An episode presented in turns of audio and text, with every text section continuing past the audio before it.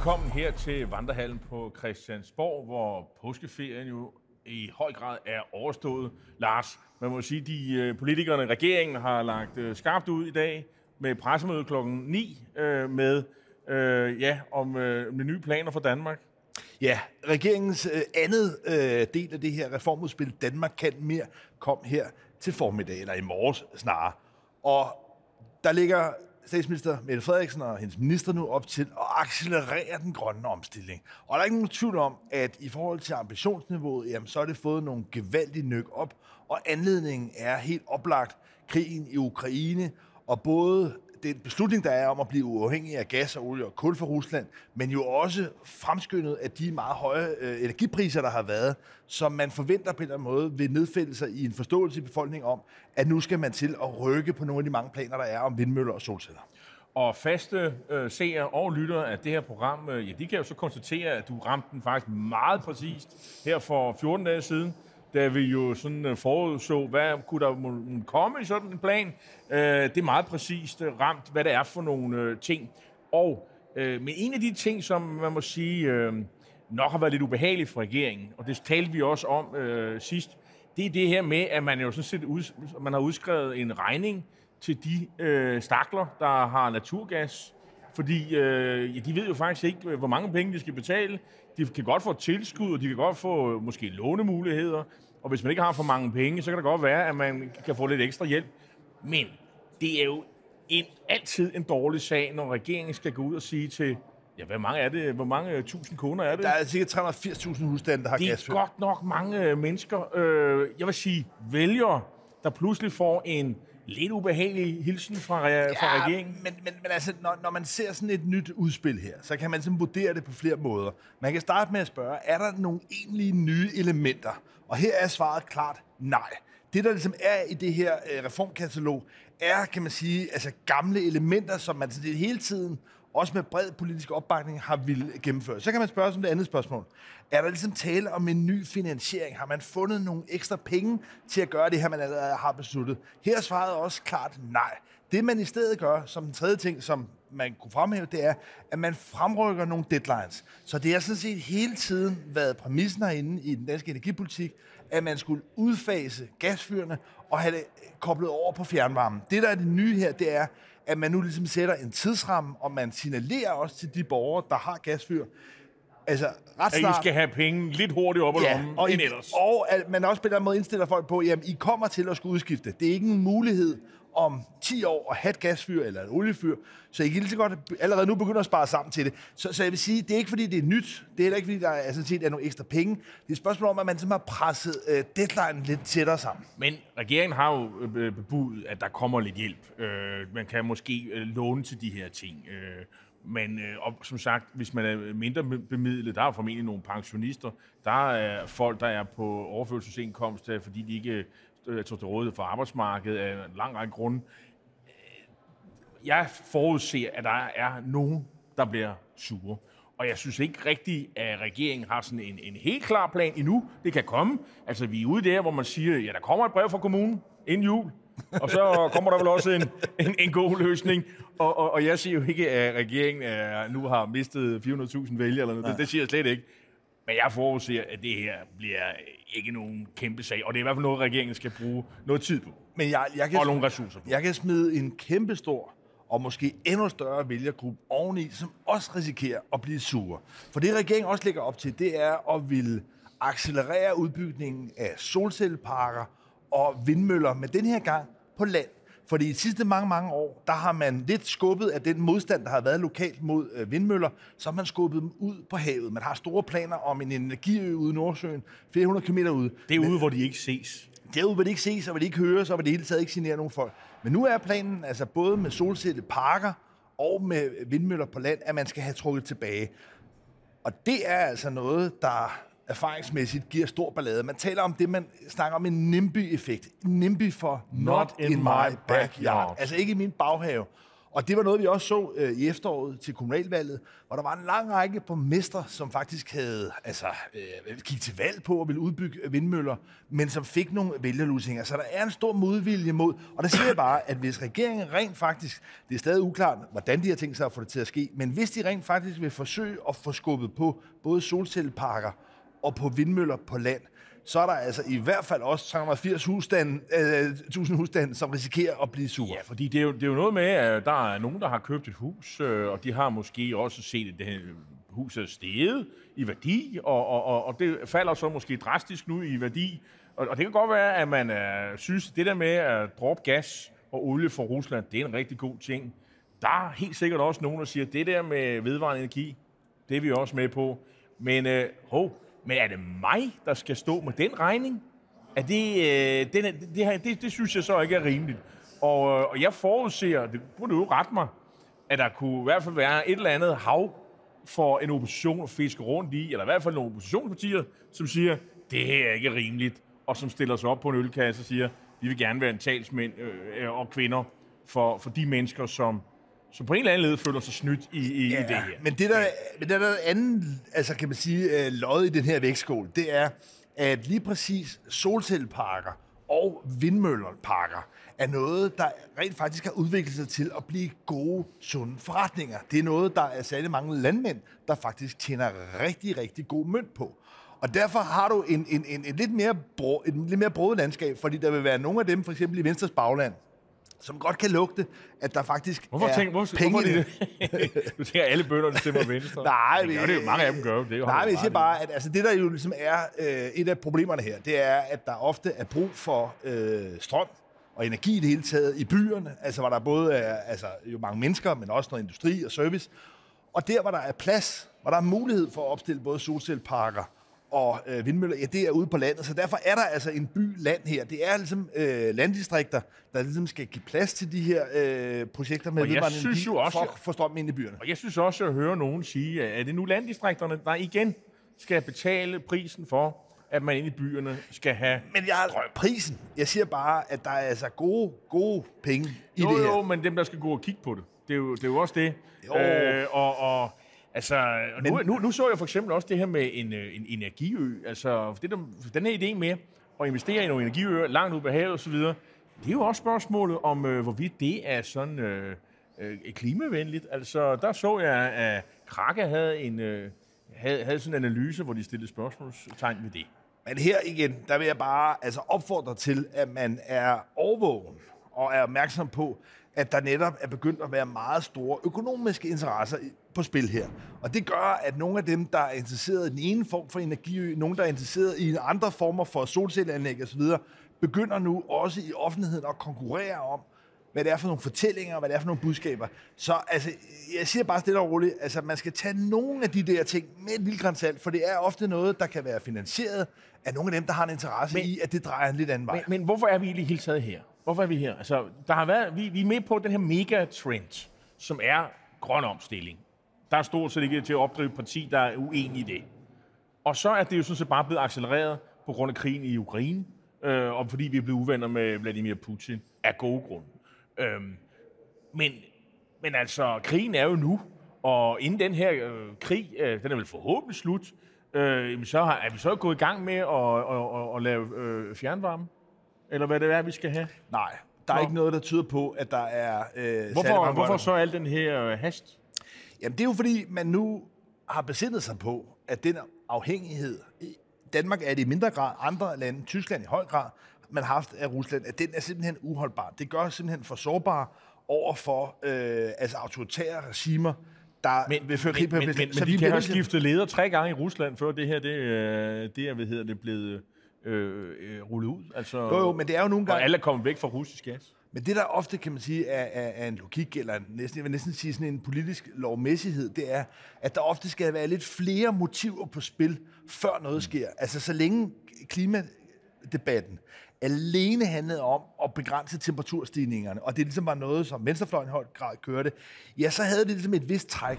Men nu, hvor du har fået koblet hele den sikkerhedspolitiske, geopolitiske dimension på, ja, så er det lige pludselig, at det trækker sammen. Og så er det klart, at ja, uanset om der kommer et nyt styre, et nyt regime i Kreml, så vil ambitionen og målsætningen om at blive fri af sort energi jo stadig stå med magt. Så derfor er det jo et spørgsmål om, at hvis vi alligevel står overfor at skal lave massive investeringer i energiinfrastrukturen, så er det jo nok meget klogt at gøre det med henblik på, hvor vi skal være om 10, 20, 30 år, og det er en grøn retning. Vi kan altid finde hårene i suppen. Den øvrige del af pressen skal nok hjælpe til med det, og der skal nok være dem, der råber og skriger, så før alt det her det er på plads. Men vi kommer ikke udenom, det er en stor plan, de har fået rullet ud. Det kan godt være alle... detaljerne, de nok ikke, dem finder man nok hen ad vejen. Så plejer det faktisk også at være med de her energiplaner, man har. Man kan ikke skrive det hele i detaljen. Ja, der kommer man nødt til ligesom at hvad skal man sige, lave vejen på vej hen til målet. Ikke? Nå, men vi er jo ikke færdige her, fordi kan du se en opposition bare købe det her sådan nogenlunde, som det ligger? Eller har regeringen sit parlamentariske skal man sige, flertal på plads? Så det... Eller, hvad ser du? Jeg ser et kompliceret spil, fordi det, der sker allerede i morgen, det er, at regeringen også der fremlægger udspil til en grøn skattereform. Aha, en grøn skattereform med en grøn afgift. Præcis. Og her er vi altså inde og røre ved noget af det sådan helt afgørende. Det er jo skattepolitik. Ja, præcis. Og det er ikke skattepolitik, det er også fordelingspolitik, det er på den måde også finanspolitik. Vi er op og rører ved nogle af de helt store kræfter i dansk politik. Og der kommer regeringen ud i nogle udfordringer, fordi ja, når det handler om at lave investeringer i form af at udbygge fjernvarme, når det handler om at bygge flere solceller og vindmøller, ja, så ville de godt kunne få flertal alene med deres parlamentariske grundlag. Men Socialdemokratiet tør ikke lave større skatteomlægninger, uden at have et eller flere af de store borgerlige partier med. Og det er der vel en god grund til, fordi det her kommer vel til at genere en masse mennesker.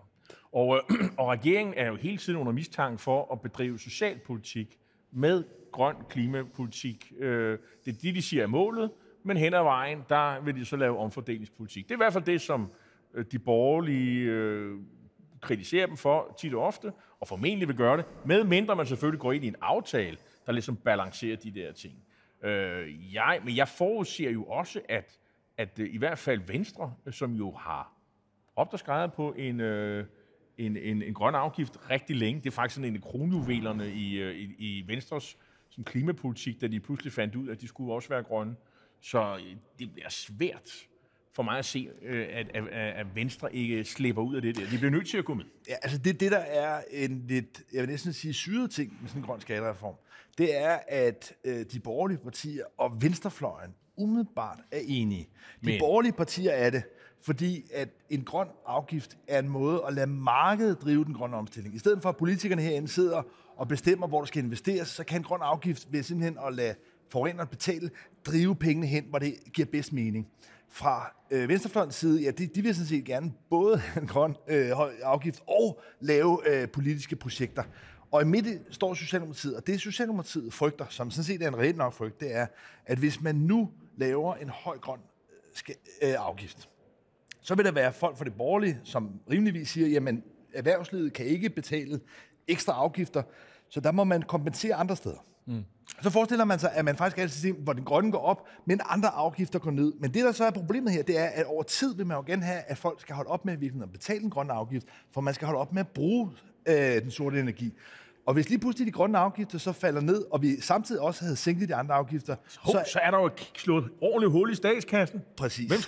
Hvordan skal vi finansiere velfærdsstaten? Det er noget af det, som Socialdemokratiet er særligt bekymret for. Det er, og måske også noget af det, der kan forklare, at de mest snedige i den borgerlige blok, blandt de blå partier, faktisk har set det her måske som en langsigtet spareøvelse. Fordi hvis man kan få en høj grøn afgift, samtidig for sænket andre, så vil man over tid måske kunne være med til at sænke skattetryk. Men de borgerlige har jo selvfølgelig en pointe i, at det kan jo ikke nytte noget, at vi hæver miljøafgifterne, sådan så vi eksporterer arbejdspladserne til Polen, eller hvor man nu ellers kunne forestille mig, at de søger hen. Og det har jo også en vis klangbog, i hvert fald i dele af fagbevægelsen, fordi det er jo deres medlemmer, der pludselig også kommer til at betale prisen. Så, men altså... Synes du, de er længere fra hinanden, end at de ikke kan mødes? Nej, men det der ligesom er den afgørende faktor her, jokeren, om man vil, det er, bliver det her et spørgsmål, som nogle af parterne lige pludselig ser en interesse i at føre valgkamp på? Er det noget, Socialdemokratiet i virkeligheden godt kunne tænke sig at markere en forskel til de blå partier på? Eller er det noget, som Jacob Ellemann kunne ønske sig en forskel på? Og det er klart, at i samme øjeblik, og som tiden går, nærmer vi altså et valg om et år, kalenderår, ja, der skal der meget tæt på at være udskrevet valg. Så hvis der lige pludselig er nogle af parterne, der begynder at lade der gå valgkamp i den, så bliver det svært. Og der mener jeg, der synes jeg, at vi begynder at nærme os et punkt, når vi inden skulle røre ved så store, tunge beslutninger, at det ser svært ud, synes jeg, sådan rent parlamentarisk politisk. Men det skal jo være en substantiel enighed, som man skal kunne ud og forklare. Altså, det kan jo ikke være, at det er sådan et par kroner, hvor man står for hinanden og så videre. Men det er jo en lidt svær situation frem mod et valg, at man skal lave nogle meget, meget store, afgørende aftaler. Nu har man allerede lavet det nationale kompromis, som jo binder i forhold til forsvarsbudget. Hvis man også gør det i forhold til skattepolitikken, så er der altså det problem, i hvert fald for oppositionen, at hvad er det egentlig forskellen af? Har de ikke så været lidt nyttige idioter for regeringen og underholdt? Så din pointe er, der skal være noget, man kommer op og slås om, fordi ellers så er der slet ikke noget på scenen, den store teaterscene, som nu gælder valgkamp, hvor man kan se forskel, og hvor man kan få et ordentligt ideologisk slagsmål, og hvor man kan virkelig få øje på forskellene mellem, hvad Socialdemokratiet og venstrefløjen mener, og de borgerlige. Det er jo et motiv i sig selv, men man kan jo også omvendt sige, der kan jo ligge sådan en bøf og nogle indrømmelser til de borgerlige, for jeg mistænker faktisk ikke Socialdemokraterne for at være så modstander af erhvervslivet. Det er ikke alle sammen, der går rundt med sådan en hemmelig drøm om at brandbeskatte erhvervslivet. Men det kan godt være, at bøffen er stor, men den kan vise sig at være fordærvet for de borgerlige. Forstået på den måde, at hvis netop man giver Socialdemokratiet anledning til at vise, at de faktisk er villige til at føre en erhvervsvenlig politik, så har man altså det her problem med, at der mangler en forskel. Og når der ikke er nogen forskel, ja, så udarter det ofte til at blive et personligt spørgsmål. Og jeg synes egentlig, vi skal hoppe videre. Men vi får at se i morgen. Der kan vi måske lidt bedre til at bedømme det. Vi skal videre, siger du? Ja, for jeg synes, vi skal videre til den valgkamp, som egentlig formelt set er i gang. Altså folkeafstemningen? Præcis, folkeafstemningen op til den 1. juni om afskaffelse af EU-forbeholdet. Og der er vi jo altså i den lidt besynderlige situation, at det lige nu er en lidt ensidig valgkamp. Fordi indtil videre, ja, der er det stort set kun nej-siden, der har været offensiven, og ja-siden, der ligesom har forsøgt at afværge lidt og sige, at det handler om noget andet. Jeg synes, vi kan være endnu mere præcise. Jeg synes egentlig kun, det er Morten Messerschmidt fra Dansk Folkeparti, der er på banen. Altså, jo, der er et par enhedsliste folk, men det er jo ikke noget, de går ikke sådan i byen med et eller andet, de har fundet ud af, som er meget slemt. Jo, hvis man følger med det sociale medier, kan man se det.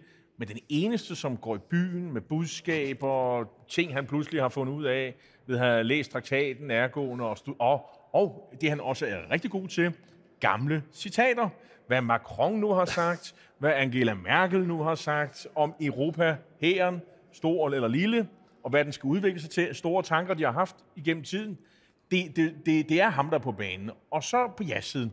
Hvem har vi så på ja-siden, der melder ud om et eller andet? Kan du lige komme på nogen? Jamen altså, jo ikke rigtigt. Altså, der er jo nogen, der bliver sendt lidt i byen for at forsøge at afværge, eller næsten aflede opmærksomheden fra Morten Messerschmidts offensiv. Og en, man måske, jeg ved ikke, om man kan sige, man kan få øje på ham, fordi så synligt det heller ikke, men regeringens udenrigsminister, Jeppe Kofod, forsøger i det mindste sporadisk en gang imellem at virvle lidt støv op. Og et af de udmeldinger, han kom med her forleden, det var, at han gerne ville love, at hvis et forsvarssamarbejde i EU førte til en egentlig overstatslig hær, så ville der komme en ny folkeafstemning. Og det lød jo på en eller anden måde. Det kan han jo roligt gøre, fordi det står jo i traktaten, at det er jo mellemstatsligt samarbejde, og man kan jo ikke pludselig lave traktaten om, i hvert fald ikke i forhold til Danmark, så skal man i hvert fald spørge vælgerne igen. Så det var sådan en lidt billig omgang, men det kan selvfølgelig berolige de mennesker, som er blevet bekymrede, fordi Messerschmidt rejser rundt om, at det kan godt være, at det kun er sådan et lille forsvarssamarbejde med 5.000 mand, men byråkraterne nede i Bruxelles, de har hemmelige planer om at på sigt lave Europahæren, og der findes nogle citater hist og pist, hvor der er nogle politikere, Macron og andre, som tidligere har sagt, at det synes de, det kunne være en fin ting. Og før det har vi jo også Jeppe Kofod været ude og lave den der tekst om på stemmesedlen, så vi lige den blev lidt længere, og hvor pludselig skulle høre noget om EU og forbehold. De ord kom lige med i skyndingen, sådan så at den debat lukkede ned. Men ja, altså er det jo godt, når den danske regering og de danske ja-politikere ikke rigtig virker til at være kommet op i opdrejninger. Så er det godt, at kavaleriet kan ride ind fra Washington. Fordi en af de påstande, som Morten Messerschmidt også har været ude med, og at man må give ham, han, på en eller anden måde, han får lov til at danse på bordene, det er, at amerikanerne skulle opfatte det her som et valg, hvor Danmark var ved at vælge side mellem Europa og USA, og altså fravælge USA. Og man kan sige, at det der var lidt fifi ved Messerschmidt, det var, at han ville gøre det til en folkeafstemning mellem Europa her og NATO. Altså, det er jo klart, og hvis jeg er jo selv borgerlig, og både tilhænger og begge ting, og skulle jeg vælge, så bliver det selvfølgelig NATO, hvis man altså køber den her præmis. Men det gør du så lidt, når du hoppet lidt på den. Du kan allerede se, jeg har allerede gået galt i byen her. Det er jo dygtigt af Morten Messerschmidt. Men det er jo ret kvikt, ikke? Og sagen er jo så, at så kom amerikanerne pludselig til at sige noget, hvilket er også lidt usædvanligt. Altså, og det er jo, at de siger, på deres måde, og det var sådan lidt teknisk, men det er i hvert fald blevet taget ned sådan, at de synes jo egentlig, det er en meget god idé, at der er sådan et forsvarssamarbejde, og dermed at Danmark, og alle dem, der nu, de nævner ikke Danmark, at det synes de egentlig er meget fornuftigt. Og det hænger jo meget godt sammen med, at amerikanerne jo i alle mulige NATO-sammenhæng har sagt, vi er dødtrætte af at være i Europa. Europæerne har penge, ressourcer, budgetter til, at de selv kan løse de her opgaver. Så vi er sådan set meget interesserede i, at der foregår et eller andet europæisk forsvarssamarbejde hellere i dag end i morgen. Ja. Så på den måde er den jo nok skudt ned. Ja, jeg var selv til et arrangement faktisk herinde på Christiansborg midt i påskeugen med en delegation fra Washington, en række repræsentanter fra kongressen, altså fra repræsentanternes hus og en enkelt senator. Blandt andet Stenig Højre, en god ven af Danmark. Faren var dansker, udvandret.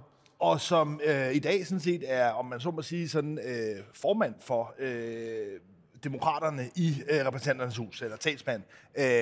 Og han var nu også meget, meget klar i mailet. Det var, at man ønskede, altså man sagde sådan diplomatisk, som man altid gør, at det er noget, danskerne selvfølgelig selv må bestemme, og vi vil støtte jer uanset, hvad I gør. Der er ingen tvivl om, at budskabet var meget klart, at man fra amerikansk side meget, meget gerne ser, at der er et større militært engagement fra dansk side, og det handler i høj grad netop om, at man fra de europæiske landes side er i stand til territorielt at forsvare Europa, vores egne lande, så amerikanerne i virkeligheden kan trække sig ud. De er begyndt at orientere sig mere mod Kina, mod Stillehavet, og derfor var budskabet også meget klart fra den her parlamentariske delegation, som også mødtes med regeringen, at se nu at komme med i det her, fordi det vil være med til at kunne aflaste amerikanerne. Så forestillingen om, at der skulle sidde nogen som helst, altså med indflydelse i Washington, som ikke gerne så, at Danmark var en del af det her, det er et gøjlerspil, vil jeg sige. Altså et narrespil. Men nu vi er med Dansk Folkeparti, så her i dag, så har, kan vi forstå, at Arbejdstilsynet har været på besøg i Dansk Folkeparti, og hvor der har været klaget over ting på sekretariatet, folk, der har været ansat i partiet, måske stadig er det, at de har på forskellige vis oplevet nogle ubehagelige ting. Der er blevet råbt, og der har i det hele tiden været en tone, der har været ubehagelig. Og de har så fået et påbud eller et eller andet. I hvert fald, nu skal passe på, hvad jeg siger. Men der er i hvert fald lavet en aftale om, at inden december, så er der ligesom kommet styr på tingene. Det er jo altid pinligt, når sådan et arbejdstilsynet kommer ind og blander sig i, hvordan man ligesom kører et politisk parti her på Christiansborg, men de har jo alle ret til det, altså der er jo også henset til, at det er jo offentlige penge, der finansierer de der ting, der foregår i partierne. Jo, men det, er det, kun, det kan man jo have nogle... Nå, det er jo ikke kun et spørgsmål om det offentlige penge, det er også et spørgsmål om, at det er en arbejdsplads i Danmark, og jeg kan afsløre... Jo, men det er måske ikke endnu... Ja, men det samme skete jo for Enhedslisten. Ja. Ganske godt nok lidt på Christiansborg. Nej, men så i deres kan man sige, partikontor her i København. Men der var man jo god til at sige, at det var noget, der foregik derovre. Det havde ikke noget med Christiansborg at gøre. Det kan man jo ikke sige her. Altså, det er jo foregået i Morten Messerschmidts formandstid. Og jeg vil bare sige, der er jo... Hvis man kigger på, hvordan han har været leder i Dansk Folkeparti i Europaparlamentet. Det gik ikke godt første gang, heller ikke anden gang. Nu er han leder her. Der er også problemer. Ja, nu kender jeg ikke dig som det, jeg vil kalde en fromhedens apostel. Så det er jo nok ikke fuldstændig omvæltende nyt for dig, at der i et politisk parti, som har været i en dødskamp, i en overlevelseskamp, at der ligesom kan ryge en finger i panden. Altså jeg må sige, at jeg synes, det er helt fint, at Arbejdstilsynet, både på Christiansborg og alle mulige andre steder, er ude og kortlægge, hvis det er sådan, så folk arbejder under nogle helt uacceptable vilkår. Det skal Arbejdstilsynet helt suverænt selv køre. Jeg vil sige, det er ikke noget, der overrasker mig, at man i et politisk parti herinde... Der smækker man lidt med døren og taler det højt til hinanden. Ja, altid. Men vi har jo ikke set det før i andre politiske partier herinde. Nej, men det er jo nok snart et udtryk for... Så du får det til at lyde som om, det er helt almindeligt. Ja, men jeg vil sige, det har været værre. No. Jeg tror mere, det er et udtryk for, at Arbejdstilsynet måske er vågnet, og også begynder at opsøge herinde, okay. Fordi jeg tror, hvis man går tilbage i tid, så vil man se nogle episoder, som har været mindst lige så intrigante og ubehagelige. Under alle omstændigheder, meget pinligt for Morten Messerschmidt, men måske også noget, der har været, fordi mange af de her folk har forladt partiet, og dem, der er tilbage, ja, dem råber og skriger man måske ikke så meget af. Men lad mig lige afslutte med et spørgsmål, fordi nu har vi Morten Messerschmidt, der står på scenen, så er det rigtigt nok, at der kan der være lidt problemer her på bagsmækken. Det kunne også måske være noget, der bliver brugt lidt som en angreb mod Dansk Folkeparti, fordi at han er så markant i EU-valgkampen. Hvornår ser vi Mette Frederiksen? Fordi nu er påsken forbi. 1. juni, det er om ganske snart. Hvornår træder statsministeren ind i den her valgkamp? Mener du, der er en konspirationsteori med, at det har noget med valgkampen at gøre, med det Arbejdstilsyn, der pludselig kommer ind? Nej, jeg siger bare, at når der er en person som Morten Messerschmidt, der står meget, meget, meget klart i landskabet, så begynder der også at være folk, der er imod ham at finde forskellige ting, der kan være med til ligesom at underminere hans troværdighed. Men de er jo blevet anmeldt jo. Det er jo men tilbage til, hvornår er det, at vi ser ja-siden stemme ind i den debat? Normalt politisk konvention i forhold til sådan noget kampagne. Jamen, de sidste 3 uger er jo der, hvor man skal føre kampagne, og det vil måske de tvivler, der er, de skal vel man have fat i de sidste 3-4 dage op til valget. Jeg tror ikke på, vi ser statsministeren så meget, men 1. maj, det er jo ikke så længe herfra, der er jo glimrende anledning til statsministeren, nok ikke ude i Fælledparken. Jamen, jeg tror, det er hun inviteret. Nej, det er hun nok ikke. Men så har hun alle mulige andre anledninger at bruge sin 1. maj-tale til at ligesom fyre op under sådan en kampagne. Hvad siger du? Var det ikke en oplagt mulighed? Jo, men jeg tror nu faktisk, at din vurdering af, at det først sker lidt senere, meget lidt kan holde stik. For det virker ikke til, at der er mange på ja-siden, der har voldsomt stor lyst til og investere for meget, også personligt politisk kapital, i den her valgkamp. Jeg tror, de venter på statsminister. For som tiden går, ja, der synes jeg det begynder at lugte mere og mere af et déjà vu, en gentagelse fra tidligere EU-valgkamp, som er endt med et nej. Og jeg må bare stilfærdigt påpege, at hvis ikke ja-siden på et eller andet tidspunkt begynder at både bruge noget energi og noget opmærksomhed, men også komme med nogle bedre argumenter end hidtil, ja, så synes jeg, det bærer i retning af et nej. Jeg synes, det er meget forudsigeligt, at nej-siden vokser, og ja-siden skrumper. Det er det, vi altid har set. Men jeg er også enig i, at ja-siden skal på banen. Jeg er heller ikke i tvivl om, den kommer på banen på et tidspunkt. Men jeg tror, alle venter på, at statsministeren involverer sig i den her kampagne. Og så skal vi vel også se nogle generaler i regeringen. Vi har sagt, Peter Hummelgaard, det kunne være finansminister, det kan være nogle andre, der ligesom tager tæten på det her og skyder den her kampagne i gang. Vi får se, hvad det ender med, men ja-siden skal snart i gang.